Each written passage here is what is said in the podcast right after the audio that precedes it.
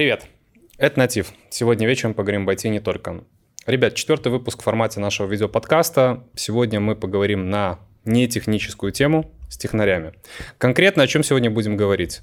Junior, middle, senior. Зачем нам это все в айтишке и как нам с этим живется? Помогут мне во всем разобраться Арина, Паша, Дима, Саша. Ребята будут активно между собой обсуждать этот топик. Я, естественно, буду разогревающим и модератором в этом формате.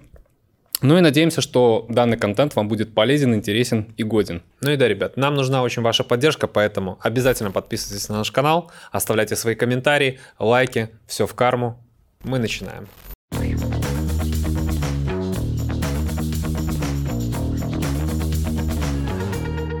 Э, ребят, первичное. Давайте так, каждый из вас скажет, как вас зовут, на какой позиции, в какой компании вы работаете. Э, я, в принципе, назвал уже ваши имена, но чтобы это все замелькало для наших зрителей. Э, Паш, давай начнем с тебя. Всем привет, я Паша. Работаю сеньор Java разработчиком в компании Globant Bell. Угу. Окей, Арин. Да, всем привет. Меня зовут Арина. Я тимлит Android разработчик в компании Novice Group. Саш. А, меня Саша зовут. А, я сеньор Python разработчик, Техард Group. Дим. А, меня зовут Дима, групп-менеджер Техард Group. Замечательно. Теперь у меня будет такой следующий вопрос. Вы все вот тут сеньоры, лиды и так далее. То есть вам уже есть что рассказать про себя. То есть вы такие деды и бабушки. Извини, пожалуйста. Вот. Что мне хочется у вас спросить. У вас у всех был когда-то период вашего роста. То есть вы все приходили в айтишку с нуля. Давайте так, такой немножко философский вопрос про ваше взросление. Как вообще в принципе оно у вас происходило? То есть для вас самих, то есть как, вы как считаете, вас вот, когда вы росли в айтишке, градировали вас справедливо, либо несправедливо? Нравилось вам, как закрывались ваши последующие тайтлы? Не нравилось вам? То есть здесь можно без максимальной конкретики, скажем так, двумя-тремя предложениями, чтобы вы сказали, как вот вы это все пронесли через себя, через свою жизнь. Ну, у меня это было давно, то есть uh-huh. э, стартовал, приходил я вообще как PHP разработчик, джуниором побыл там годик-два, наверное, потом в медлы пошел, скажем так, основная моя проблема была это английский, то есть он мне очень туго давался, соответственно, вот этот вот период, он немножко, может, даже и затянулся. Но с переходом в Python все пошло быстрее, и как-то и английский быстрее. Ну, я думаю, где-то этот вот период до сеньора какого-то, я думаю, доходил, ну, в течение там, может, пяти лет, может, семи лет. То есть сложно отметить вот этот период, когда меня начали считать сеньором, mm-hmm. когда я себя стал считать сеньором. Но я думаю, это вот где-то было в этом периоде. Ты сколько в совокупности вообще в айтишке уже? А, в коммерческой айтишке 12 лет, но так в целом, наверное, 14 плюс там университет. Солидно. Солидно. Достаточно большой рост. Ну вот, э, опять же, ты мне сказал, что уже не помнишь, когда ты сам конкретно себя стал считать сеньором. Может быть, примерно вот такое вот есть какое-то такое ощущение, когда ты понял, что ты уже сеньор? То есть вот полноценно, я думаю, это где-то 5, может 6 лет назад. То есть, грубо говоря, я прошел путь из разряда там 5-7 лет первых моих в коммерческой разработке. Mm-hmm. То есть э, само осознание того, что вот я сеньор, наверное, пришло в тот момент, когда дали отдельный проект, сказали вот тяни, вот тебе пару джунов медлов, и, наверное, вот на этой стадии я осознал, что да, это уже сеньор, тимлит, техлит, как-то так. А, Паш, тебе такой же вопрос. Как происходил рост? Оцениваешь ли ты его, как он был условно справедливый, то есть классно ли тебя грейдировали, ты совсем согласен, и когда ты вообще понял, что вот твоя текущая позиция, ты вот ее пронес через себя и понял, что ты действительно занимаешь ту должность, на которой ты есть? Ну, в моем случае в среднем на следующую стадию переходил где-то за год-полтора. Угу. Но первый этап с джуниора до мидла затянулся на два года, потому что как так получилось, в силу определенных обстоятельств, смена моего как бы грейда происходила со сменой компании. Угу. Поэтому я уже, наверное, считался мидлом в одной компании, но официально стал мидлом, когда перешел в другую компанию. Можно Сразу... здесь уточняющий вопрос? То есть компания, в которую ты переходил, у нее были более завышенные требования для того, чтобы стать middle разработчиком, правильно? Скорее нет, я Скорее переходил наоборот. сразу на позицию мидл разработчика. Угу. И, как бы, а в предыдущей компании у нас такой четкое градирование не было. Возможно, я уже считался у них middle разработчиком, но официально не проходил аттестацию. То есть два раза мне такое было, что я вроде как уже готов к следующей позиции, но получаю ее в другой компании. Uh-huh.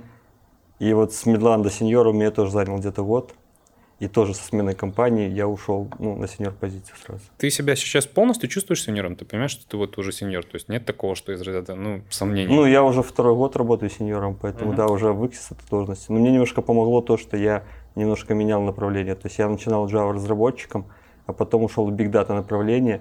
И то есть я в облачных технологиях год повалился и добрал очень много вещей, которых мне как джависту не хватало на проекте, именно Мгм. руками потрогать. Поэтому, да, после этого я уже стал опытным джавистом с знанием облаков на хорошем уровне. То есть облака, система обмена сообщениями, вот это все, оно очень круто наложилось на Java опыт. Поэтому, да, то есть я стал более квалифицированным и более, так скажем, неуспешным, востребованным специалистом. Арин, тебе тот же вопрос. Да, я где-то выросла, я думаю, за три года. Угу. То есть у тебя прям такой достаточно быстрый рост. Да, я даже не помню, была ли я когда-то джуном, потому что первая компания, где я работала, это был стартап, Угу. где я была единственным Android-разработчиком, и я прям с нуля запилила целое приложение сама. Тебе это, насколько я понимаю, очень сильно помогло, когда ты уже пришла в компанию. Ты сказал, что у тебя есть свой проект за плечами, и ты понимал, что как бы те таски, которые тебе давали в компании, они уже немножко воспринимались на изи со старта. Да, то есть я, когда самостоятельно, вот как один разработчик работала, я научилась таким вещам, которые, ну, сам по себе Джон не смог бы выучить. Если Мгм. я сталкивалась с проблемой, я сидела и решала ее. Ты себя сейчас полностью ощущаешь тем лидом? Да. Не, Да, Окей. у меня очень много проектов, которые Мгм. я тяну одна сейчас даже на работе. То есть и у меня своя команда, то есть да, как бы полностью тем лидом ощущаю. Супер. Ну и ты тоже корифей. Давай рассказывай про В себя. наше время все было иначе. В наше время Мы выживали как могли, да? конечно. Ну, э, я вообще ни в одной компании не работал, где были четкие дефиниции перехода и так далее. Да ладно. Поэтому все, что я сейчас буду говорить, это будет скорее, как я сам решил. Вот, или как я куда-то там подался, да. Соответственно, наверное, года два у меня в Элайде было скорее джуновские такие годы. Я так для себя скажу. Мы потом к дефинициям еще вернемся, конечно. Следующие два года у меня были скорее медловые уже. А, и, ну, получается, путь до сеньора занял где-то 5 лет. Вот. А уже к дефинициям, я надеюсь, мы сейчас вернемся и, и решим. Ну, кто сейчас тут у ты нас, у значит, нас сеньор, кто нет. Групп-менеджер, правильно? А вот тут тоже интересно. Э, Это другой вопрос. Типа, Мгм. я единственный, единственный человек, у которого нет этой приставки, а что делать? А, а вот среди менеджмента, ресурсного или delivery менеджмента, там есть градирование, она должно быть или нет? Вот у меня нет этой приставочки, я, получается, middle. Обычно у них опускают эту приставку, я не знаю. Хорошо, тогда к следующему вопросу о приставочках. В США и вообще, в принципе, в Западной Европе сейчас это вижу на примере даже наших крупных компаний. А, например, EPAM, я думаю, что в этих арте схожая ситуация. Ребята вот тоже называли свои компании, возможно, у них такая же сейчас практика есть. Есть общее понятие софтверный инженер. Я редко когда там вижу, что они делают приставочку senior, middle, junior, даже анализируя профили в линке. Как вы считаете, почему там нет этого градирования, а у нас оно присутствует? С чем это связано? То есть вот кто готов немножко высказаться? Ну, Не, я- возможно, я ошибаюсь. Я же говорю, Ну, я Паш. хотел сказать, как человек, работавший в ЕПАМе, Мгм. что у них как раз-таки очень четкое градирование по уровням. То, что в LinkedIn не пишут люди свои вакансии, не значит, что у них этого нет. Мгм. То есть у них доходит до того, что по каждой позиции есть список технологий и уровень знаний технологий, которые тебе нужны, чтобы ты стал, допустим, сеньором. И я, когда уходил из ИПАМа, то есть я уже готовился к экзамену на сеньора, я уже скачал свою карту знаний, которые мне должны, и как бы начинал их подтягивать. То есть все просто. Ты говоришь, я хочу быть, тебе дают карту технологий в Excel с словами вот уровни, которые должен знать, ты помечаешь, с чем ты работаешь, как знаешь, и потом тебе назначают собеседование с группой специалистов, и они решают, так это или нет. Понял, Паша. У нас то же самое в Глобанте, только немножко более формально относится. Ну, то есть меньше людей, которые проверяют, один-два человека. У ЕПАМа на уровень сеньор и выше команда разработчиков, ну, если тебя разработчики проверяют, из других стран, то есть нет белорусов для белорусов. Все европейцы, как бы команды из разных стран, чтобы не было такого, что тебе по блату уровень дают. Мгм. Поэтому у ЕПАМа с этим очень все. Ну, причем даже для менеджеров и бизнес-аналитиков и прочих у них такие же шкалы с таким же знанием, вплоть до уровня английского. То есть у тебя должен быть уровень английский, соответствующий своей позиции. Слушай, супер, если эта система есть. Это на самом деле классно. Про это, да, стопудово еще поговорим. А касаемо вот этого отказа от лычек как раз-таки, а, как правило, это в сторону продуктовых компаний и стартапов. А, почему я могу сказать... В чем плюсы отказа от лычек? Никто не считает себя лучше кого-то другого. Это первое. Второе... Не к чему стремиться, получается. А это вот и минусы запишем. Действительно, у тебя нет такого понимания, что типа так, мне надо вот это, это выучить, чтобы стать вот таким вот чуваком. Второй момент, а, а, не возникает там у кого-то ситуации, когда один джуниор зарабатывает там, не знаю, тысячу долларов, а второй мидл 900 долларов. И мидл такой, в смысле? Я же мидл, я же вот это вот, да. Кажется, по знаниям можно мерить просто людей. И поэтому тоже, наверное, отказываются от этих самых лычек. То есть, чтобы уменьшить неравенство и чтобы не было вопросов касаемо заработной платы той же самой. Мгм. Такие вот две плюшечки. Саша, Арина, у вас? А, мне кажется, вообще вот эту вот градацию придумали рекрутеры и HR. Потому что им надо как-то оценивать то, что они не понимают. Тайная масонская ложа. Что-то такое, да. То есть я со своей колокольни сказал бы, что я приветствую деление фактически на две большие группы. Давай, Это технические писатели Мгм. и инженеры-программисты. А, То есть- Расскажи про разницу, интересно. А, даже наше ми- Министерство образования поняло это в определенный момент, и получается градация простая очень. Высшее образование полноценное техническое, ты инженер-программист. Среднее техническое, тебя научили писать, ты технический писатель. Все. Соответственно, внутри можно делать градации, кто лучше, кто хуже, но тут мы возвращаемся к плюсам, к минусам. То есть, если я правильно понимаю, софтверный инженер – это инженер, который понимает еще фундаментальную основу. Да. Что под капотом, что под коробкой, как говорится, как это все работает Скажем изнутри. так, э, я для себя в определенный момент отделил, как бы, если ты можешь решать математические задачи старше там 9-10 класса, ты, скорее всего, уже инженер. Мгм. Потому что многие люди, кто приходит в айтишку, базовые, простейшие задачки не могут решить. А это база программирования. Вы спросить, как часто тебе математика надо было на проекте. Я вот сеньор, я работаю в сложном техническом проекте, у нас нет математики. В смысле? Ну, То в есть- прямом, то есть у меня нет Не-не-не, задач, он- где он- посчитать он не какое-нибудь про то, чтобы уравнение. э, как бы пытаться решать на проекте эти задачи. Это вопрос скорее умеешь решать, скорее всего, IQ какой-то имеется. Но это тоже не быть. связано. Не, это ну не как? связано. Можно Ну, взять- есть я высокий студентам- IQ. Извини, продолжай. Я студентам простейший пример всегда привожу. К вам приходят, ставят задачу. Есть какой-то сайтик, ну, такой в вакууме.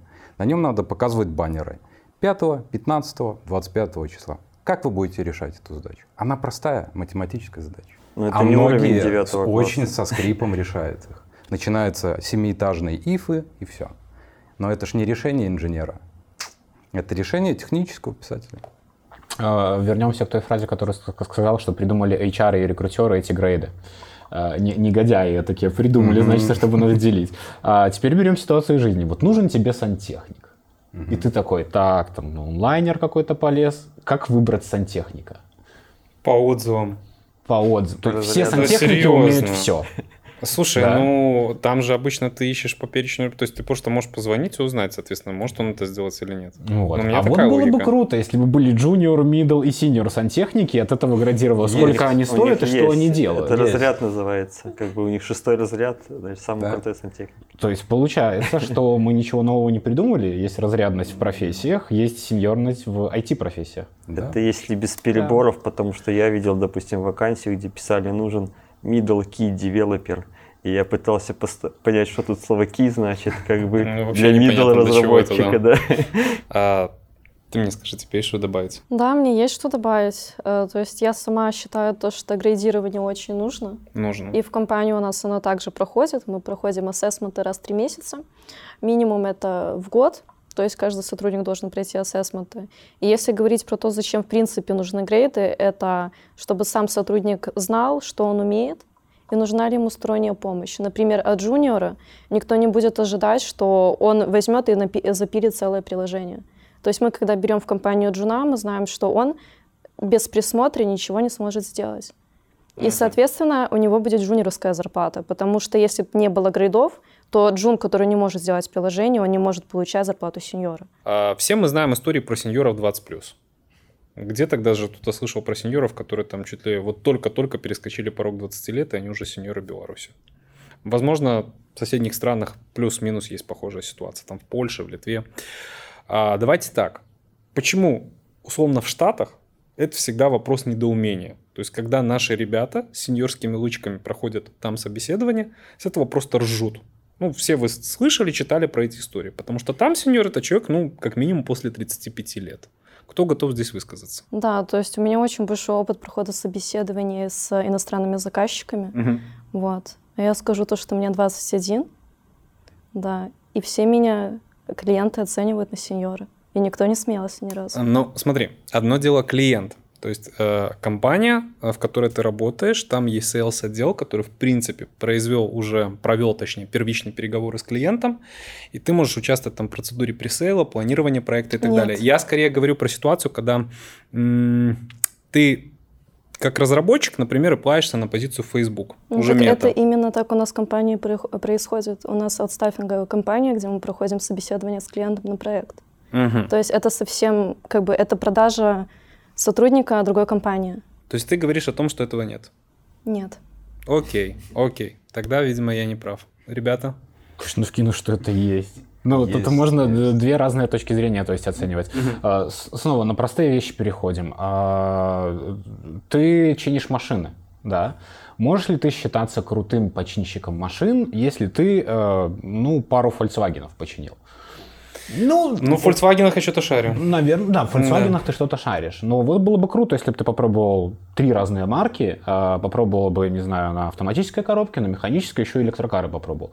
Вот это звучит как-то по-сеньорски. И, соответственно, а, а еще важно понимать, что в западной культуре выделения IT-профессий из других профессий, вот такого конского, как у нас, нету. У нас есть такой прям, ну, ну прям вот мы должны делать приложения, мы должны учиться, мы должны стараться и так далее. Там сидит разработчик. Закончил он универ себе спокойно в 27 где-то лет примерно, вроде так. А, Что-то пошел на стажировку какую-то, в тот же самый Volkswagen спокойно себе попал и начал там, ну, что-то программировать. И у него обычная работа программиста. Он просто не работает. Ему не надо ассессмент каждые 3 месяца или 6 месяцев проходить. А нам прям надо работать, надо стараться. Поэтому, с одной стороны, я их понимаю, что вот было бы клево, если бы сеньоры могли чинить-создавать абсолютно все, что угодно, они просто сделали одно приложение и посчитали себя сеньором.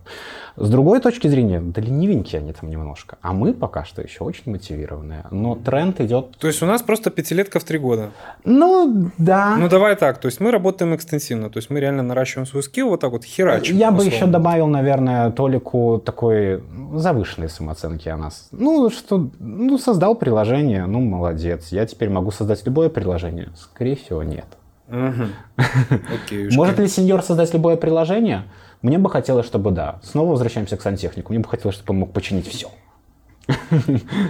Хорошая цитата у Харрисона Форда есть на эту тему. Он говорил, что мой первый ребенок появился, когда мне было 25 лет. И он говорит, это было ужасное зрелище видеть, как ребенок воспитывает ребенка. То есть это, соответственно, возвращаясь к вопросу, из западной культуры, я думаю, и в нашей, то есть как бы, то есть идея в том, что сеньористость вот это вот, она приходит с возрастом, когда у тебя приходит какое-то вот осознание самого себя, это раз. А во- во-вторых, вот са- само понятие какой-то ответственности, какого-то жизненного опыта. Потому что разработка — это же не только писание кода, это Нет. общение с людьми в первую очередь. И, соответственно, вот тут могут быть очень большие проблемы. Интересная точка зрения, что soft skills, возможно, должны тоже присутствовать в вот этой вот, знаете, матрице ассессмента в EPUB. Ну, Конечно, она есть. обязательно. Она есть. Поэтому я могу честно сказать, что меня тоже удивля- удивляют сеньоры 20 плюс. Ну, в смысле, 20-21 год. Потому что это очень выбивается даже для нашей как бы страны. То есть 25-28 это, ну, окей.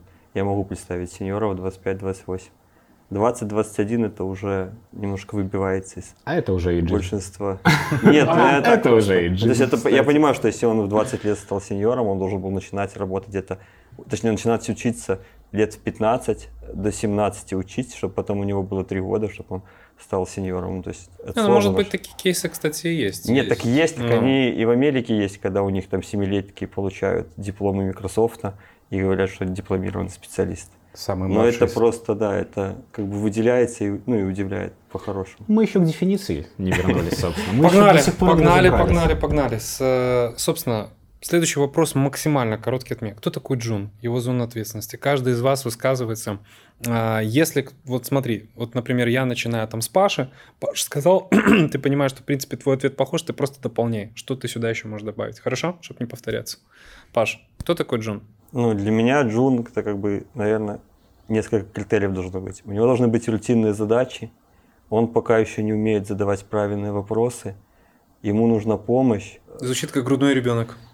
Ну, то есть он не может самостоятельно сделать задачу, потому что он пока учится. Я бы добавил, тут дело не столь в самостоятельности, а в том, что а, джуны должны решать хорошо описанные формализованные задачи. Все, то есть ему поставили коридорчик, и он по нему идет, зная, как идти уже.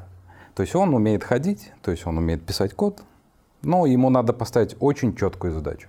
Иначе начинаются интересные штуки всякие на проектах. Я сейчас у Арины спрошу. Арин, кто такой Джун? Я полностью согласна да, с тем, то, что Джун должен решать однотонные задачи.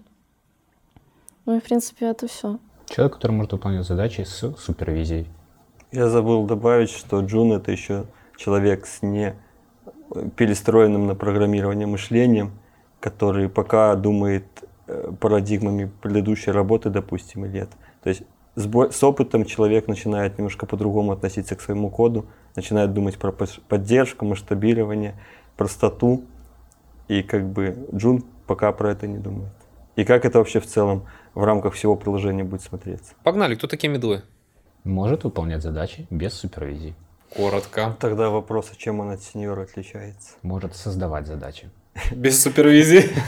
То есть получается мидл, который может выполнять, но еще не может их создавать. Э, Ну, на мой взгляд, да, это человек, который типа, так, а, мне дали задачу, я могу ее сделать. А, Но, э, не знаю, когда ты увидишь, что э, ты мидлики, у тебя видишь, что у тебя рядом тут фильтрация, что-то где-то там, а, вот, может, не идеально сделано, ты не идешь и не засовываешь задачку в бэклог, да, а ты такой, так, у меня есть задача, я ее делаю, мне не нужна ничья помощь, все вот так. А сеньор тот самый человек, который, ну, по сути, создает задачи. По факту, да. Ну, у меня единственное упро- ну, как бы уточнение, что не все задачи мидл может решить. Проектирование систем и более сложные задачи, которые уже с перестроенным мышлением, ему еще не подвластны.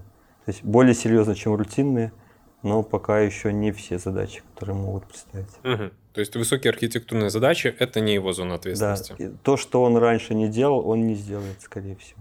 То есть он, он самостоятельно сделает то, с чем он уже сталкивался. Окей. Саш, Ну да, примерно так я. то же самое. То же самое, да. Арин. Ну, Я бы сказала, это зависит от компании и от проекта, потому Мгм. что в некоторых компаниях, вот даже в наши мидлы, они как раз устроят всю архитектуру и проектируют ее. Фига себе. А потом не переделывать сеньор. Нет. На одном проекте, на похожем Ну, типа, это зависит стартап. от компании, потому что в некоторых компаниях сеньор у нас будет как мидл. Угу. Окей, здесь принимается, да, вот эта вот дефиниция, она может Ну, кстати, да, у меня на проекте также, что у нас, у меня на проекте в Лондоне сидят сеньоры, Мгм. а я их оцениваю как медлов или даже некоторых как джунов. Потому что постоянно... Настолько слабые? Настолько слабые. Они архитектуру совершенно проектировать не умеют, хотя позиционируют себя как сеньоры. Такое тоже бывает, да. Да. Ну, я просто считаю то, что в Европе или в США там как раз нету такого жесткого разделения на уровне, как мы это уже обсуждали. Там для них сеньор — это как универсальный разработчик. То есть у тебя есть какое-то количество опыта, неважно, с чем ты работал, там перешел опыт в пять лет, ты уже сеньор. Мгм. Даже если ты работал со старыми технологиями, писал плохую архитектуру, то ты будешь сеньор автоматически. То есть ты просто насидел, условно, Да. на эту позицию. Да. Хорошо, тогда теперь следующий вопрос будет шкурный, денежный, интересный. Насколько в среднем вырастает зарплата медла, когда он становится медлом после позиции джуна? То есть, если брать первый день, когда человек был джуном, и первый день, когда он стал медлом, Да. ну, в среднем то, что я видел по рынку, то есть полтора-два раза. В полтора-два раза. То есть получал тысячу, стал получать две или две с половиной. Ну, в среднем, да. Если брать, так сказать, среднюю температуру по палате. Дим? Ассессмент, ну, допустим, ты джун, у тебя зарплата сколько там? Ну, допустим, тысяча. Накидываю. Н- Нереальная цифра для текущей Беларуси. Допустим, тысяча. А, Первый ассессмент э, полгода дали плюс 300. Второй ассессмент еще через полгода дали еще плюс 300. У тебя 1600. А через полгода вот этим вот мечом, значит, мы объявляем вас медлом. Ты такой, круто, плюс 300.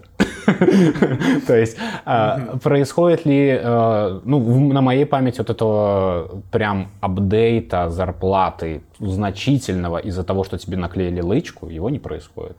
Просто да. обычный пересмотр заработной платы, как и всегда. То есть примерно то же самое, что я и говорил, просто от первого до первого дня берем. А вы тысячу в чем называете? В долларах все как всегда.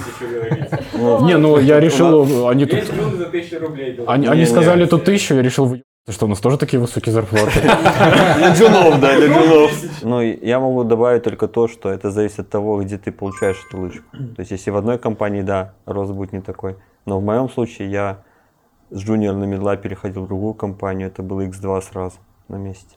Потому что у нас была как бы договоренность менять зарплату раз в полгода, а я после полугода, получается, поменял компанию. И как бы здесь роста не было, и прирост добавился, поэтому там немножко другие условия. А у нас в компании грейды идут по junior минус, junior равно, junior плюс и так далее. То есть здесь зависит от того, а какой у тебя уровень. Потому что если ты с джуна минус на middle минус, там, конечно же, зарплата будет больше. Если с джуна плюс на middle минус, то там, ну, Ну, долларов понятно. 200-300 будет только. То есть это зависит от того, насколько твой уровень продвинулся. Кстати, втопный вопрос. Я тоже слышал такое градирование, то есть там джун минус, джун плюс и так далее. Вы как вообще с ним? Ок, не ок? А это не уфтовный вопрос. Даже Exadel тоже, тоже на 9 вот его градирует, получается. Ну, у нас тоже Мне- такое мне Мне нравится, равно просто плюс, сразу пальчиком показал на компанию.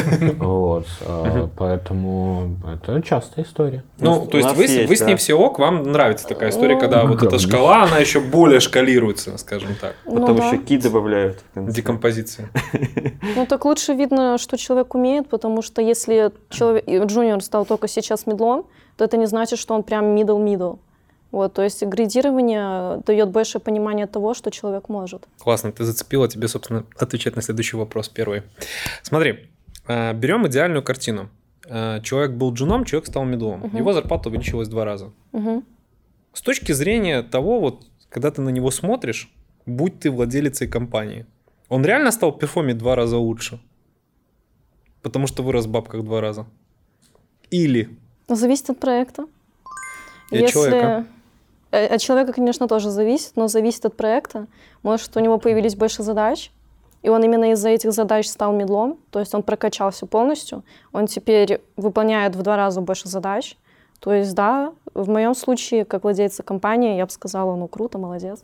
И Хорошо. Если он сидит и ничего не поменялось ни в работе, ни в чем, он просто теоретически показал, что он middle, то, ну, я бы сказала, это не очень справедливо. Ну, классическая схема. Становишься джуном, ой, медлом, на тебе пачечку джунов, занимайся. Классическая тема. Соответственно, тебе же времени больше на это не дают. Мгм. Плюс, соответственно, ты задачи выполняешь. Они сложнее. Соответственно, человека часы в этом плане увеличиваются фактически в два раза. То есть, да, ты все равно в 8 часов перформишь, но сложность задач обычно, да, в разы выше. Но чаще всего тут э, медлов добивают джунами, чтобы Мгм. веселее было. Ну, со своей колокольни могу сказать только то, что, ну, всем же понятно, что это дают постфактум. То есть у тебя перформанс надо мерить не с момента, что тебе сегодня зарплату в два раза подняли, а она должна повыситься, а с момента, когда тебе в прошлый раз ее поднимали. К, к этому моменту уже мог год пройти, могло полгода пройти. За полгода перформанс вырастет чисто за счет опыта. Ты приходил без опыта, ты отвлекал сеньора, который тратил на тебя часть своего времени. То есть Теперь в тебя инвестируют, правильно? Ну, суть в том, что ты выигрываешь не только за счет того, что ты больше начал делать, а Мгм. то, что сеньор на тебя меньше времени тратит. Время сеньора, оно оценивается гораздо дороже, чем время жена.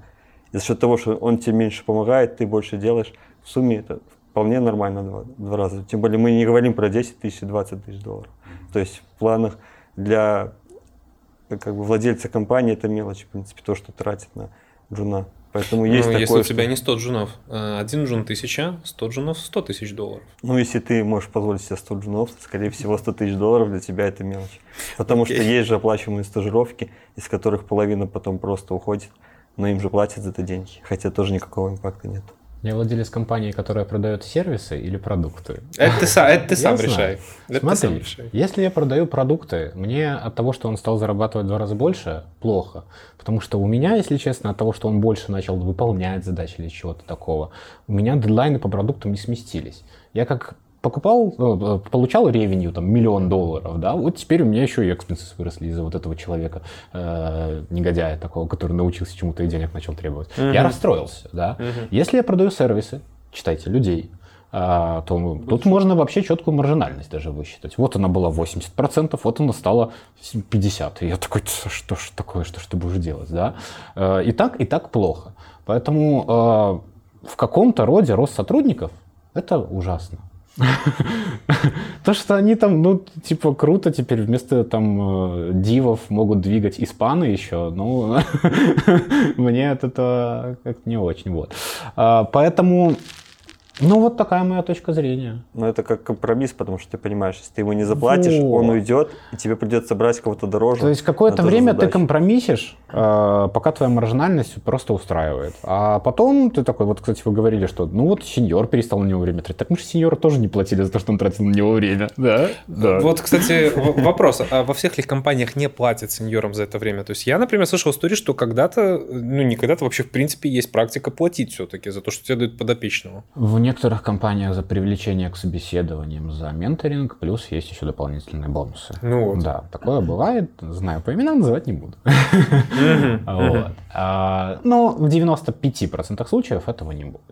Поэтому это просто плохо, что сотрудникам больше становится э, зарплата. Но мы какое-то время э, вместе пройдем этот путь повышения заработной платы, потом остановимся на этом пути повышения заработной платы, возьмем другого сотрудника, с которым можем также этот путь пройти. И это касается и продуктовых, и сервисных компаний. Тут как ни крути, это бизнес. Не, ну с сервисными э, компаниями сотрудника обычно заранее продают дороже, чтобы потом погасить вот эту вот проблему Да. с А потом- зарплатой. Потом еще А, а- дороже. а потом продают какого-то архитектора, которому, которого невыгодно почему-то продавать. Или, допустим, а, а, не продают того, кого могли продать, или кто-то болеет, блин, да. И, соответственно, за счет кого-то ты закрываешь что-то другое. Ну, это вопрос уже не градирования. Да. а Вопрос.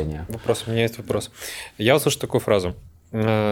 Джун, когда перестает быть джуном, вырастает медла, в принципе, сеньор на него перестает тратить свое время. Я сказал меньше. Меньше, Как бы, ме- да. меньше тратить на него времени, да? То есть, получается, в принципе, сеньор продолжает себя для компании также окупать, как он это делал до появления вот этого замечательного джуна. То есть, мы имеем джуна, который приходит в компанию, которому платим зарплату, и который еще забирает деньги у сеньора. Ну, Ну, точнее, можно считать да, сеньор забирает деньги у компании. да. Вопрос. Мы имеем идеальную картину. Вот мы переустраиваем то, как устроено сейчас IT. Платили ли вы зарплату буджунам? С учетом того, что они со старта и так тянут деньги, так еще и у сеньоры забирают. Ну, здесь нужно смотреть пальцы по столу. Хорошо, хорошо. Хрущев сейчас тапок достанет. Четыре раза. Хорошо. Все, не стучим. Надо ли им платить зарплату? Но здесь вопрос... как Ну, это, фил- это философски, как здесь по нет вопрос ответа. компромисса. То есть, если ты не берешь джунов на проект, у тебя сеньор начинает писать тесты, делать рутинные задачи, и сеньор в итоге говорит, а зачем мне это сдалось, я хочу делать интересные задачи. Или меняет проект, или у него падает производительность. Или просто делает задачи, за которые должны были бы тратить 100 долларов, но он их делает за 1000 за то же время, плюс-минус. Если я все еще руководитель компании, я смотрю, что там на рынке, вижу этих бедных там 10 тысяч человек, которые ищут свою работу, и такой говорю, знаете, я вам не буду платить, но приходите ради опыта. И они приходят. То есть все очень зависит от конъюнктуры рынка. В 2019 году скажите кому-то, что мы джунам тут зарплату платить не будем на 3 месяца, допустим, да, или там стажировку какую-то там сделаем, типа. все-таки вы что, в смысле? Я хочу сразу получать деньги, как это так? Скажи об этом сейчас, найдется очень много соискателей, которые готовы ради надежды работать. По времени. Мы имеем джун минус и просто middle равно. Ну вот как мы здесь сейчас поговорили. Зафиксировали. Сколько времени надо, чтобы перейти из одного агрегатного состояния в другое? Зависит, мне кажется, от проекта. То есть я могу судить по своему опыту. Я пришел вторым джуном в проект, и когда мы вдвоем джуном работали, ты за год спокойно доходишь до middle разработчика. Потому что нет сеньоров, которые забирают все самые сложные таски. И ты, ну, своим опытом учишься. В больших компаниях, где есть сеньоры, они заберут все самое сложное, самое интересное. Медлы заберут все остальное, и ты на тестах за год никак медлом не вырастешь. Что бы ты там с этими тестами не делал и рутинными задачами, тебе понадобится гораздо больше времени, чтобы дойти до middle разработчика. То еще что Согласен, все очень сильно зависит от проекта. Ну, Ну есть и очень срок. сильно зависит от человека. Ну, если в От среднем, мотивации. я бы сказал, наверное, полтора года в среднем. То есть я понимаю, что есть 18 джуны, месяцев. джуны приходят, которые очень сильно тянут на медлов, а есть те, которые приходят, позиционируют себя медлами, а потом ты там день-два не можешь дописаться, дозвониться, потом, ой, у меня болела голова, нога, и как бы все, скажем так, от самоорганизации еще очень сильно человека зависит. Мгм. Но в целом, как бы так, в среднем, я бы сказал, года полтора-два. Полностью согласна. На опыте встречала человека, который оценивал себя на медла с тремя годами опыта работы, а после собеса мы оценили его на junior минус. То есть это зависит от человека. Можно и 3-5 лет проработать в компании и не уметь ничего. Мне понравился ответ Паши, на самом деле. Э, Зависит от проекта, естественно. Если передо мной люди с автоматами говорят, сколько времени надо до медла, то я скажу 18 месяцев. Мне понравился тот ответ Саши. Вот, могу еще байку потравить, если хотите. Давай. А, однажды, я, между прочим, кто не знал, оператор автоматических и полуавтоматических линий пятого разряда, а значит, я градировался Сеньор. еще до айтишки, да. Соответственно, э, что это? Это был молодеченский завод по э, производству мебели. Я пришел туда третьеразрядником, считай, умею складывать доски, да. И из-за того, что, считайте, попал на интересный проект, то есть там был супер-дупер итальянский пресс, да, я складывал из него доски, потом что-то там туда туда понял, как им пользоваться туда-сюда, и мне сказали, а давай ты на разряд сдашь. Я такой, давайте. Я сдаю на четвертый спустя полгода, и э, потом думаю, а, что, а, говорю, а чем отличается там четвертый, пятый? Они говорят, ну там это, это, это, это». Я такой, «Ну, понятно, я просто вот, как в ЕПАМе, да, типа просто берешь на себя новые обязанности, сдаешь экзамен, и я пятый разряд. И мужики, которые там работают на других э, каких-то аппаратах-проектах, да, и вопросы, которые миллион лет работают, они такие, типа, а так можно было? А там реально от этого зарплата зависит. Вот я так где-то за один год и, по-моему, три месяца стал пятиразрядником. Как должна происходить оценка знаний, когда человек переходит из жена в медлы? Ваше мнение? Насколько я знаю, один из самых распространенных таких вариантов – это написать какое-то тестовое приложение с какой-то незнакомой технологией. Ну или с технологией, которая рядом там использовалась. То есть то, как человек напишет, то, как подходил, уже можно по коду увидеть, как человек думает. Мыслить. Да, можно, конечно, говорить, то есть, ну, скажем так, моя проблема в том, что я ни разу за свою жизнь не проходил ни одного ассессмента. Я ни разу пис- не писал тестовые задания, скажем так. Я, видно, чуть раньше этой волны пришел, и мой, мои вот, ну, ассессменты проходили просто. То есть я сидел со своим сеньором, скажем так, общался, ну, он говорил, у тебя все хорошо. Я говорю, все хорошо. Ты это понял? Понял. Все, пошли дальше. То есть, если бы мне приходилось постоянно это делать, то есть я бы мало того, что говорил, все-таки еще бы какие-то задания. Но задания не из стандартного какого-то там фреймворка, из стандартной технологии, а что-нибудь в бок. И Ну, интереснее. да, на этих боковых заданиях видно не то, как человек умеет пользоваться технологией, а то, как он думает в первую очередь. Ну, мне сложно согласиться в том плане, что новые технологии джуниору, который и так пытается разобраться в проекте, это прям перебор. То есть я бы давал скорее что-то более серьезное по тому уровню, что он проходит. То есть зачем человеку, который, словно говоря, на проекте нет кубернетиса, давать задание по кубернетису, чтобы он его через месяц забыл? Ну, несерьезно. То есть если у тебя есть какой-то стек технологий, который ты используешь, лучше придумай задание более серьезного уровня по этому стеку технологий, чтобы ему было польза. То есть смысл давать на то, что есть без пользы, если ты можешь дать ему то же самое, но с пользой, чтобы он вырос э, в понимании тех процессов, которые у него на текущем проекте идут. В этом плане у ЕПАМа есть шкала оценки как бы для каждого уровня. То есть она универсальная, но ее чуть-чуть корректирует под тот стек технологий, который ты используешь. То есть, словно говоря, дата, дата инжиниринге ты можешь работать с, АВС, можешь с Гуглом, у тебя не все есть технологии, но ты говоришь, я работаю с Гуглом на проекте, и тебе вопросы задают по Гуглу, чтобы поднять уровень. Потому что зачем тебе параллельно другое изучать, если ты в своем можешь развиваться? Именно junior на middle. Понятно, что middle, senior, там уже другие эти. Я, когда говорил другой, я имел в виду, ну, не столько другую технологию, а сколько другую сферу. Грубо говоря, ты там работаешь в финтече, каком-то финтеке, а тебе дают там из другой, там, я не знаю, игру написать. Healthcare Ну, можно, в принципе, да. Да, чуть влево, чуть вправо, чтобы поменять просто доменную область. Так а сколько он у тебя в голове продержится после экзамена? Ж... Нет, так ты технологии особо не меняешь. Ты меняешь именно доменную область. Модели, там, сущности. То есть, когда ты вырываешь из контекста человека, ему приходится самому думать. А так, э, он просто взял, накопипастил и сказал, я сделал. Но это не показатель. Да, он сделал лучше, сделал красивее, но это не показатель как бы роста именно с точки зрения как бы там как специалиста, как инженера. Это скорее показатель роста как технического писателя, умение пользоваться инструментами.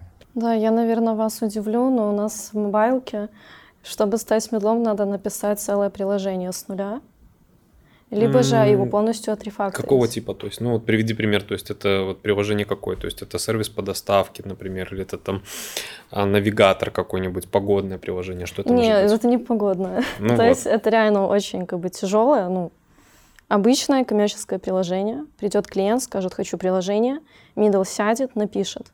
Вернее, Мгм. джун, который хочет быть медлом, он его напишет. И тогда он уже будет считаться у нас медлом.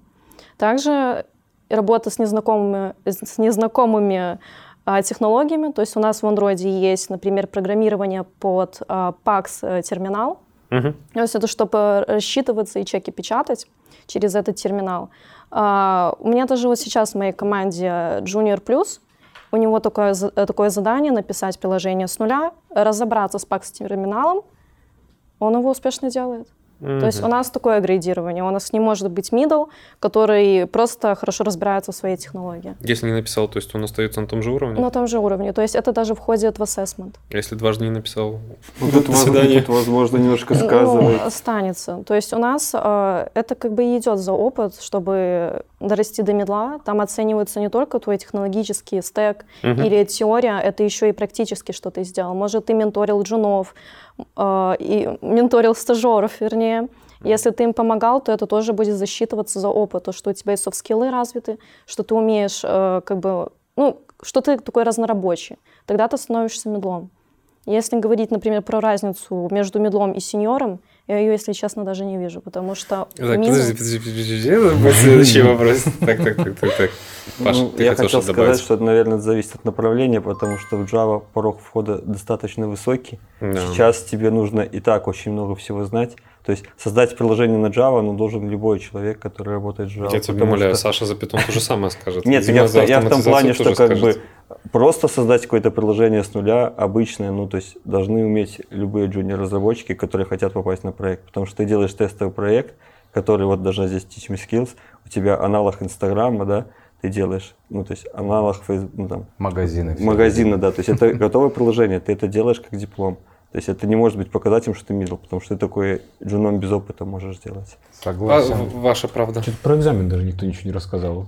Говорит, приложение какое-то писать. А что- Ну, что Ну, нет, у ИБАМа, форме. ИБАМа практических заданий нет, у них есть шкала, и по каждому как бы, направлению у тебя есть вопросы. То есть, если ты указал, что ты хибернет на среднем уровне, будь добр ответить на вопросы по хибернету для среднего уровня. И тебе скажут, ты вот оценил, да. Комплексную оценку ставят, словно говоря, из максимально 100 баллов, сколько ты набрал.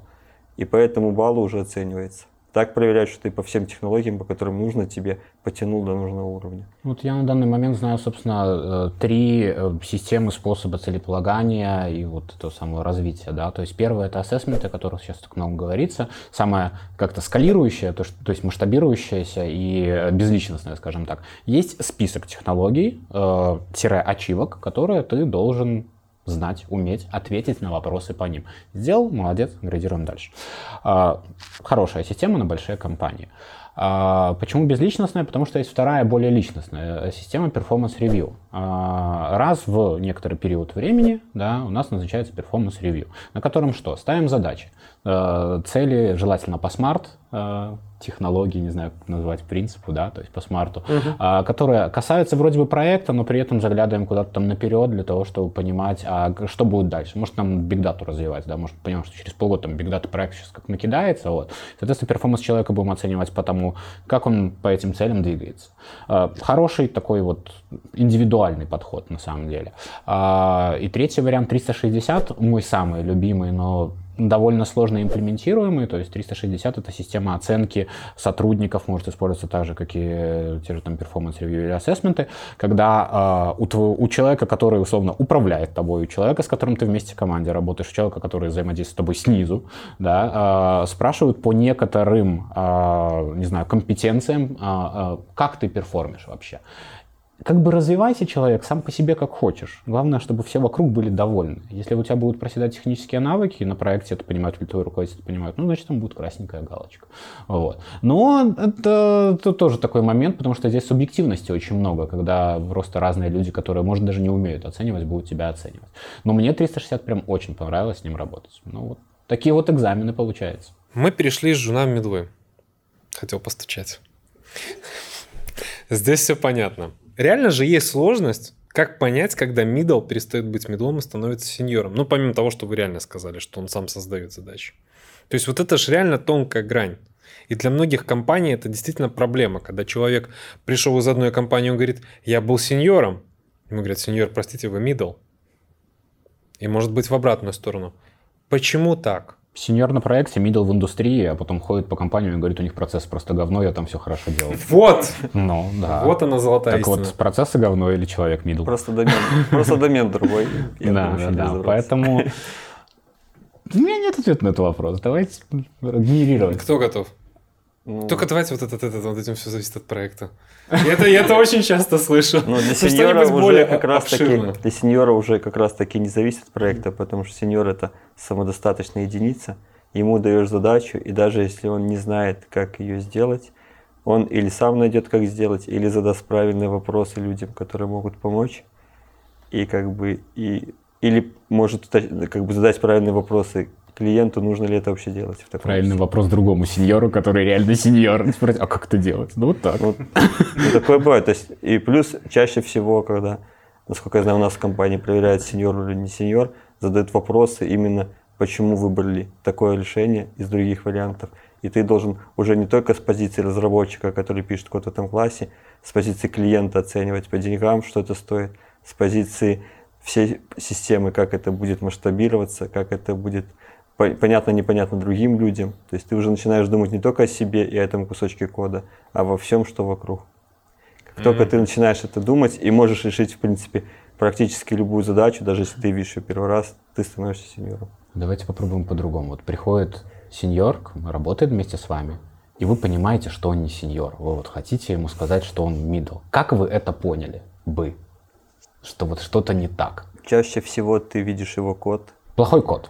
Только так. Ну, это один из параметров. То есть плохой код А если отступы, там, пробелы, не табуляции, плохой или нет? М, это- Код, ну, я не знаю, вот с моей колокольни в питоне, ну, линтер запустил, он тебе сделал красивый код. То есть проблема чаще в том, насколько глубоко человек понимает вообще концепцию приложения, проекта и вообще в целом бизнеса.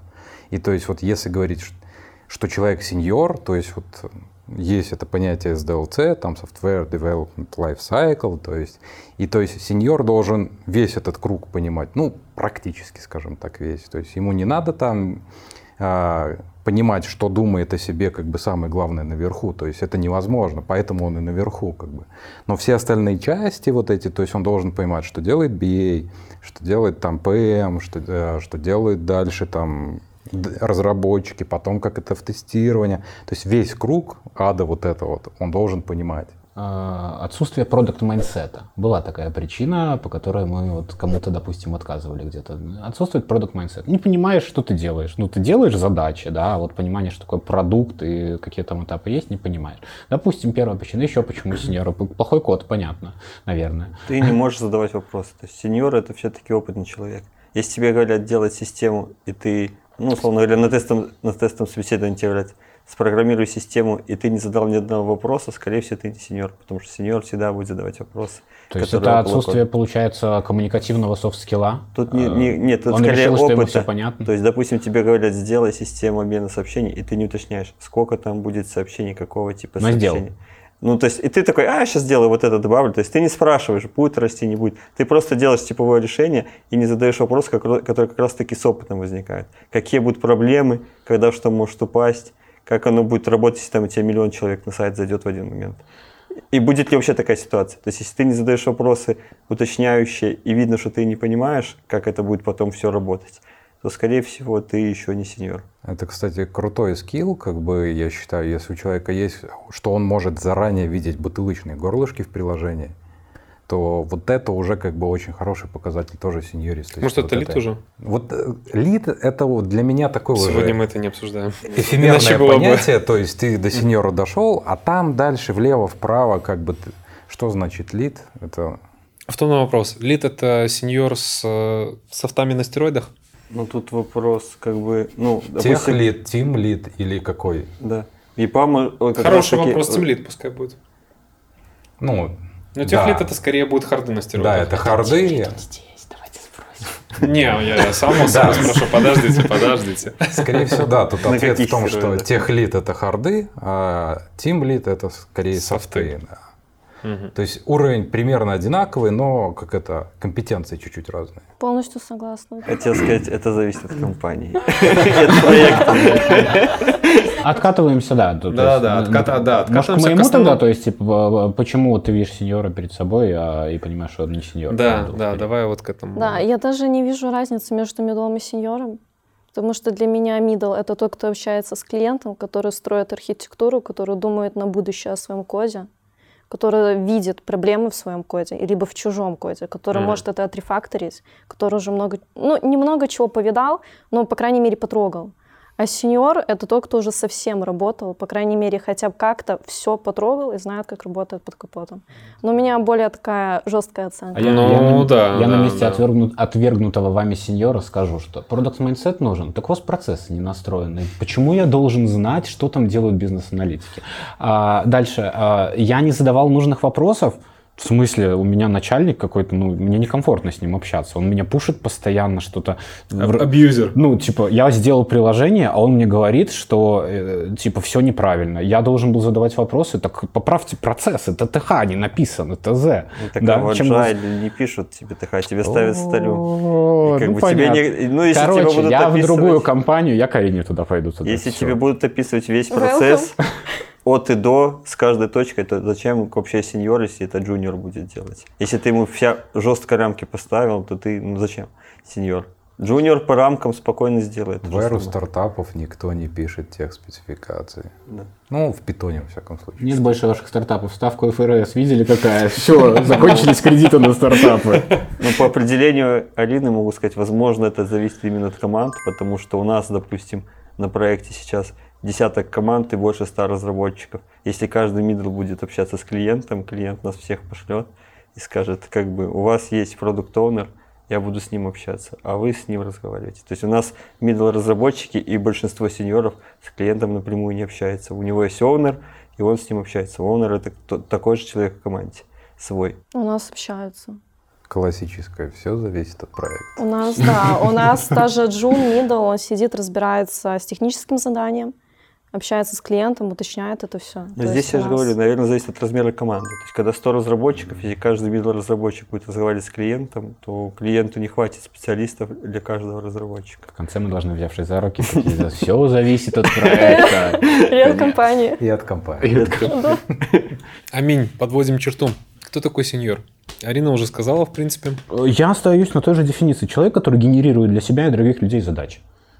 Все, в это вкладывается Коротень- что? Коротенечко, хороший код посмотрел туда, о, говно такой, «Да давайте тут запилим задачку. Хоп, отдал Джуну, Джун делает, супервизит Я этого знал, Джуна. я знал, что в нашем видеоподкасте прозвучит это слово говно. Ну, Да.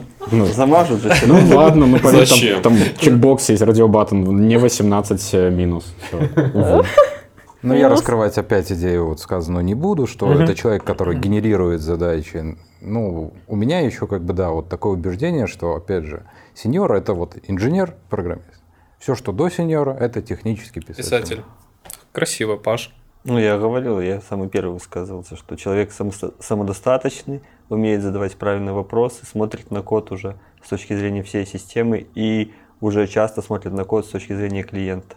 То есть дешевле, проще, удобнее будет потом делать. Плюс думает, как это будет другим разработчикам. То есть у него не будет 100 уровней абстракции ради двух строчек кода, как может написать junior или middle разработчик. Есть ощущение, что за столом есть люди без технического образования, как минимум один человек. Так что, Илья, ты не сеньор. Я покидаю. Я это тоже поле без битвы. технического образования, но мне это совсем И не мешает. Вы не сеньор по версии. Нет, я же не об этом А. говорю.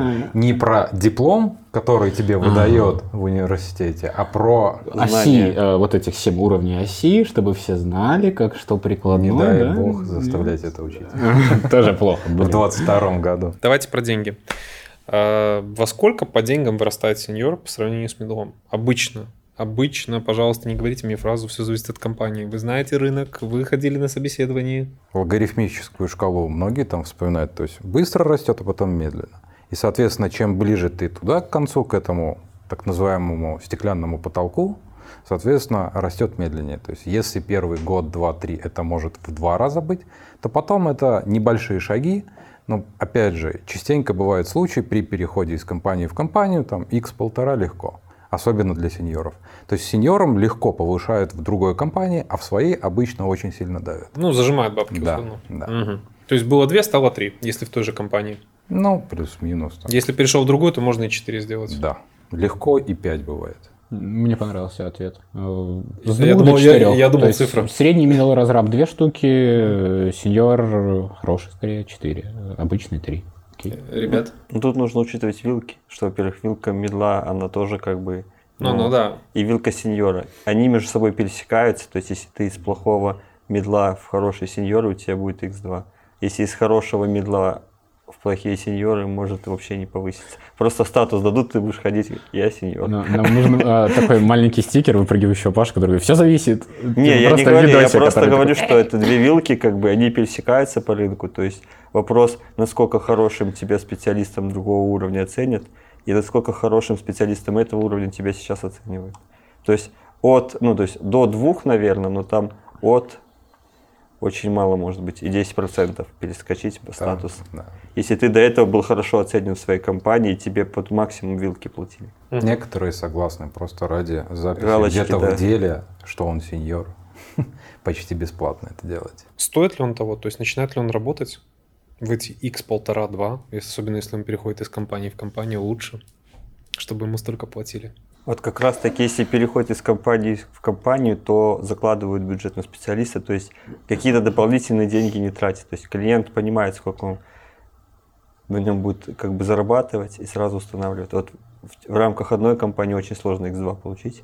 Да. Если только ты не являешься ключевым сотрудником, если ты там уйдешь, и тебе все поломается, все сгорит, и никто ничего не найдет, тогда тебе могут дать. То есть очень редкий случай, когда ты так сильно можешь выскочить в рамках текущей компании. Я вот еще с одной точки зрения. Я руководитель компании, снова задам вопрос, какой. Но теперь э, это молодой стартап или уже такая матерая компания, да? Я бы брал давай матерую компанию. Для- а вот я сам решу. Э, Для молодых стартапов мне коне- э, капец как выгодны сеньоры. Я хочу сеньоров, я хочу людей, которые обладают тем самым product mindset ом которые делают все сами, круто. Один сеньор делает про- э, продукт какой-то, мы этот продукт загоняем там за 100 косарей, спасибо, сеньор, отлично, погнали дальше, да. А если я уже матерая большая компания, мне бы медлов побольше. И мне не очень хочется, чтобы медлы становились сеньорами. А, Это как ты Генри Форда, по-моему, упоминал. Ты Генри Форда упоминал, да. Вот. А, Большая компания — это как завод Форд, где никто в отдельности не может создать машину, но при этом... Конвейерное производство. Да, конвейерное производство, где все работает. И middle в этом плане просто идеальный грейд. Э, Сразу же сюда вопрос. Окей ли, если человек всю жизнь ходит в медлах? Для вас, для каждого. Ну, То есть о сразу. чем для вас это свидетельствует? Но это скорее для меня показатель такой, что человек не может на себя какую-то ответственность брать в первую, наверное, очередь. То есть сеньор это тоже про ответственность, Мгм. как бы, то есть middle меньше, как бы, junior, понятно, ну, не видно. И, соответственно, это вот говорит просто о человеке, и ты начинаешь задумываться, харды классные, софты непонятно, а с этим как бы с эт- э, как это, с, с красным билетом, то, что ты медлом 5 лет ходишь, ну, наверное, что-то не так. Главное, чтобы не сбил. Ну, я могу не согласиться с двумя парнями. Давайте по очереди сначала с Димой. Насчет того, что выгоднее продуктовой компании. Я как раз таки думаю, что продуктовой компании, уже состоявшиеся, выгоднее сеньоры. Потому что у них цена ошибки гораздо больше, чем в стартапе. Если middle тебе поломает проект, и он попадет в прод, у тебя клиенты тебе потом скажут очень много и нехороших слов. Если у тебя в стартапе что-то упало, скажут, ну, вы же понимаете, демо-версия, сейчас мы это все починим. То есть здесь не такая большая цена ошибки, как у прода. Поэтому им проще брать людей, которые сразу будут делать без ошибок и которые не придется переделать. Особенно если проект большой, состоявшийся. То есть там разобраться сложнее, поломать гораздо легче. То есть у нас, допустим, уровень сеньорити очень большой в командах. То есть у нас очень мало медлов, очень много сеньоров. У нас продуктовая компания. По поводу того, что сказал Саша, иногда человек просто не хочет. То есть он получает свои 3000 долларов, для Беларуси ему за глаза хватает. Он говорит, я хочу получать от жизни удовольствие. Зачем мне это сеньорство? Зачем мне этот геморрой сидеть дольше? 3000 я получаю, у меня все есть. Ответственности нет, просто деньги получаю за то, что нравится делать. Все, ну, не хочет человек развиваться, учить, как это делать системы. Может, ему это и не надо. А, Паш, но если вообще не будет никак развиваться, то захереет и перестанет метлом Не, ну тут же вопрос не в том, же. что развив- ну, поддерживать навыки ему придется. Да. А по поводу того, что лычка в этом, так лычки у нас и нет. У нас нет такой позиции в трудовой middle разработчик. Нету, нету. Поэтому никто не скажет, он видит только опыт 3-4 года. Если ты сам в LinkedIn не поставишь, что ты был мидлом Ну, 3 я года. хотел сказать, наша трудовая это наш профиль LinkedIn, по сути. Да, то есть нет, в LinkedIn ты пишешь software инженер и не говоришь junior, middle. Это HR потом догадывается, потому сколько у тебя опыта прошло. Сам не поставил, никто тебе никаких претензий, что ты медлом 4 года ходит, не будет Я говорить. не знаю ни одного медла с четырьмя-пятью годами опыта, потому что все самопровозглашенные сеньоры, все нормально. Вот. Ну, это от человека зависит. Совершенно нормально. Не хочет дальше развиваться, пусть не развивается. Middle и senior живут в одной компании. Middle получает больше, senior получает меньше. Как вы с этим ок, не ок? Ну, и Должна Я- же быть социальная я справедливость. только одну ситуацию вижу, когда у middle а какие-то супер специфичные hard skill ы. Тогда да. То есть... А э, может, просилка сильная? а, тоже, да. Очень важный момент уметь просить зарплату. То есть, но я вот видел чаще такой вариант, вот то, что я возвращаюсь, есть security team, то есть эти ребята априори получают больше, потому что у них специфика работы такая вроде как бы, хотя я не сильно как бы в это верю, но так происходит, к сожалению, на проекте и вот. Ну, то, то же самое Java. Java просто и Java в Big Data. Мы сейчас Big Data только, будет только Java и Java. Двух Нет, я- одинаковых людей на одном я проекте сравним. А, Один нет. мид, второй сеньор. И все, не более. Давайте Ну, ну, здесь может быть то, что как бы если у вас есть в компании договоренность, что тебе поднимут зарплату через год, рынок скакнул, ты сеньор, через год у тебя есть договоренность, Мидла наняли по текущей ситуации, у него зарплата больше. То есть само по себе не очень так любят программисты друг другом зарплаты мериться. Не знаю, как у вас. Ну у нас да. в компании как бы... Ну, я не могу сказать, сколько получают мои соседи. Я у них не спрашиваю. Я знаю, что я получаю столько, насколько я сам договорился. Middle я или senior, я не хожу с этим, не меряюсь. Согласен, что я тоже зарплат как бы не знаю, но я просто кейс слышал как бы, Ну, все мы что-то Да. слышим. То есть я то могу мы и люди. положить ситуацию, когда middle разработчик пришел позже, и сейчас ситуация на рынке такая, что middle ам стали платить больше с того момента, как senior устроился на работу.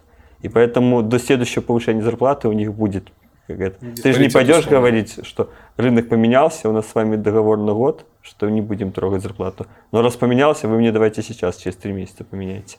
Ну, тебе скажут, ну, так же не делается. Ну, ситуация реально случайность просто какая-то, вызванная там либо тем же бешеным 20 годом, когда нанимали вот так людей, медлам платили больше, чем сеньорам, потому что сеньор уже у тебя, его не надо приманивать, а мидл, он там на рынке, он сладкий, вкусный, висит там. Вот. А, Либо э, там э, условно специфика проекта, либо просилка. Э, Знаешь, я тебе скажу так. Я тебе скажу фразой из кунг-фу панды. Случайности не случайны. Случайности не случайны. Ну да. Это да, Ну да, да. поэтому давай так. Ну, Ну, вообще, это несправедливо. Если уж этому вот лычку-то повесили, будьте добры тогда, если так получилось, что мидл стал больше зарабатывать, то либо этому понизьте, либо этому повысить. Ну, лучше с двух сторон. Вот так Ну, то есть его взяли на зарплату 5 и говорят, извини, у нас сеньор меньше получает, поэтому тебе 4. Мы тебя уже взяли. Да, ну а что, уже ставки ФРС вы видели, еще раз повторю, вы, вы, вы видели, да, пора уже, уже снижать. Арин, обидно вообще? Ну, это зависит от ситуации, потому что сеньор может работать со старыми технологиями, не изучать ничего нового, и будет получать 2000 долларов. И его это устраивает. А есть мидл, который совсем поработал, и он хочет 3000. Совершенно оправданно. Senior может английского не знать, middle знает английский, французский, испанский, с клиентами общается. повышают зарплату. Зависит также от дополнительных обязанностей, которые на них висят. У middle а больше дополнительных обязанностей, поэтому он больше получает. Как-то так. Ну и как бы действительно, middle мог больше выпросить, ну что у него больше работы. А senior, ну ему и там и 1500 долларов нормально. Сколько сказал, столько и платит. Просто больше не просил, вот поэтому мало и получает. Система ассессмента должна вот э, как бы ну, приравнивать это. То есть не должно получаться в системе ассессментов, когда у тебя сеньор там на тысячи долларов, да, а middle вон там почему-то, да. Ну, видите, получается, что есть всегда исключение из правил, звездочка. Конечно, это Ну, бизнес. это не исключение, это вилка называется. Как бы вилка связана с хотелкой. То есть ты готов до определенного размера торговаться, но если человек заранее попросил меньше определенного размера, то зачем тебе говорить, нет, давай мы тебе больше заплатим.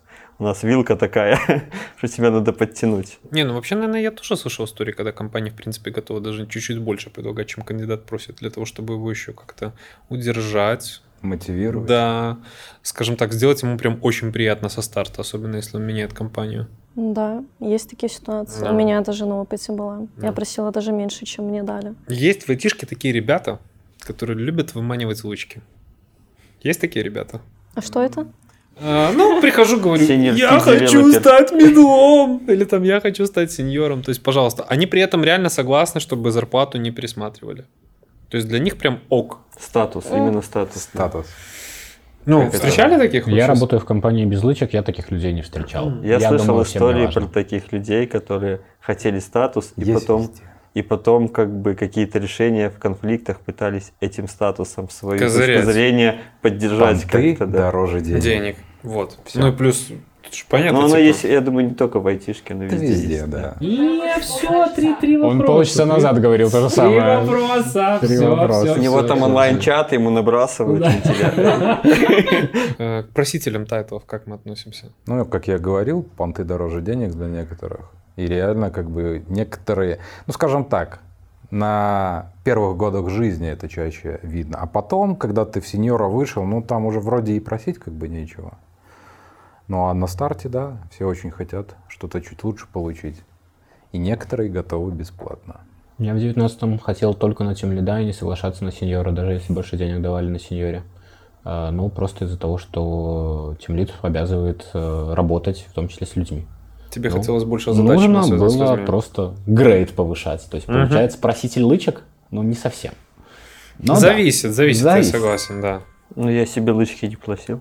У меня в Не, ну, быть, компании ты не было, да. этом. Но есть, ну, слышал истории про людей, которые как раз таки хотели. Ну, точнее, может, они не просили лычки, но когда они у них появлялись, у них это был как аргумент в споре. Особенно если есть люди, которые более низкого уровня или статуса на проекте. То есть бывали конфликтные ситуации, когда две команды разработчиков пытались реш- найти одно решение, и одни говорили, мы сеньоры, поэтому вот мы сказали, вот так будет решение, и будет вот так. Без объяснений, почему именно такое, без ответов на твои вопросы, почему тебе кажется, ну, то есть тебе кажется это плохо, ты задаешь вопросы, тебе говорят, мы сеньоры, нам виднее. И то есть бывало такое даже в моей карьере, когда вот были такие конфликтные ситуации, когда приходилось окей, вы выше уровнем, я ниже уровнем, поэтому я сейчас пойду за своим СТО джавистом, и вы будем вместе с ними разбирать этот кейс, потому что ну, по статусу вы не хотите меня слушать, а я вам ничего не могу сказать. То есть были люди такие, да. То есть, ну это везде такое, это не только в айтишке можно увидеть. Но мне кажется, в молодежи это как раз таки должно быть больше. То есть наше вот, так сказать, старое поколение к такому не привыкло. Молодежь сейчас рвется это везде эти ачивки в А- LinkedIn а- получить, ачиверы. статусы подтвердить какие-то, скиллы в LinkedIn. То есть у нас в такое время не страдали. Хэштег сеньор в постах. Ну что, готовы? Самый главный вопрос философский остался с сегодняшнего вечера. На него как хотите, так и отвечайте. Джуниор, middle, сеньор. Как нам со всем этим жить в айтишке? Хорошо. Это, во-первых, да, зависит. Это мы уже поняли. Да, да. Это мы уже поняли. А, Если мы все очень зрелые, готовые развиваться и сами понимающие, находящие в себе силы для того, чтобы развиваться, думать, искать, вот это вот все расти по карьерной лестнице, то они нам нафиг не нужны. Давайте к черту все эти э, лейбочки, э, ну, вы поняли, middle, junior, это все не надо. А, но мы же не все такие. Да, и иногда вот это вот подстегивание, что хочешь больше денег, тогда тебе нужен ассессмент. А, Вот, ну, вот это вот человечка. И ты понимаешь, ну, структурно четко. Вот даже насчет, мы проводили аналогию э, с реальным сектором, в котором есть э, третий, четвертый, пятый, шестой разряд. Там же никто не понимает своей карьерной лестницы. Никто не понимает, на самом деле. Ну, с большего, да. Ты приходишь работать в магазин, на завод работником. Все, ты будешь всю жизнь работником. А у нас благодаря... Ну, казалось бы, мы тоже будем всю жизнь работниками. Но junior, middle, senior, team lead, архитектор, CTO, вот это вот все круто. Key developer. да, ну, ну ты работаешь, И да. принципал. И, и мы такие все, ну, такие дофига мотивированные какие-то сидим тут за этим столом прям, да. Поэтому, ну, пускай остаются. Но когда вырастем, не будет их больше. Ну, для больших компаний, наверное, это единственный способ как-то понимать, не видя сотрудника. То есть в маленьких компаниях вы все примерно в одном офисе, ты можешь понимать, кто, что, куда, почему. Большая компания, когда тебе, у тебя департамент, сколько, 250 человек, ну что-нибудь такое. Конечно, очень сложно как бы понимать, кто где, на каком уровне, за всеми не уследишь.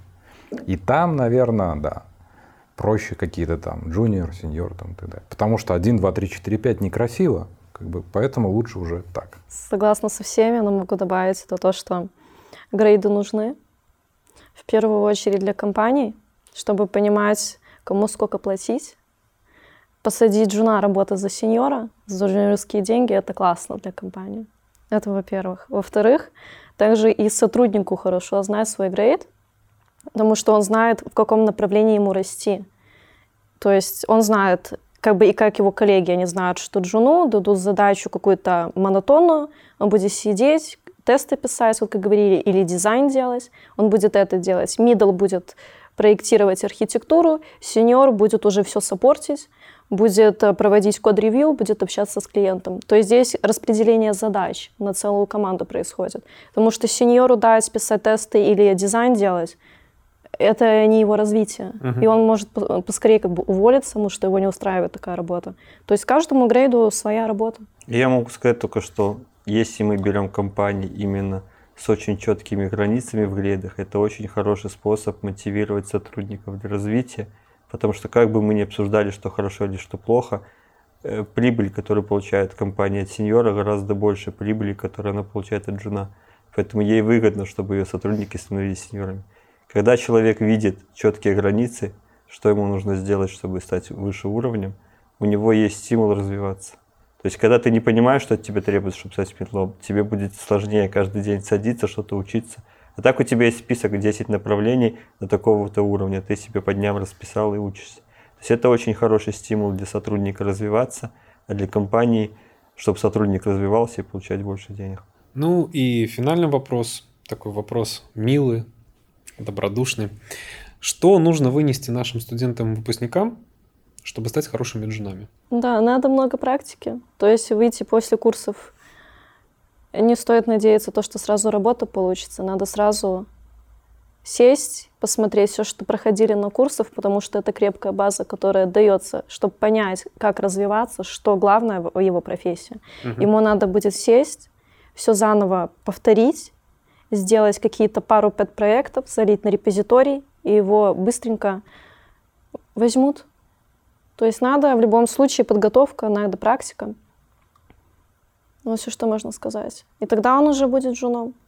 База Окейшки. дается хорошая. Я хочу добавить к Алине, что нужно не бояться задавать вопросы, потому что джуниор уровень это как раз-таки тот момент, когда от тебя как бы и ждут, что ты будешь задавать вопросы для того, чтобы ты быстрее вырос. То есть ты можешь это выучить сам, потратить месяц, можешь задать вопросы. Во-первых, ты научишься их правильно задавать, во-вторых, ты гораздо быстрее получишь эту информацию и быстрее вырастешь.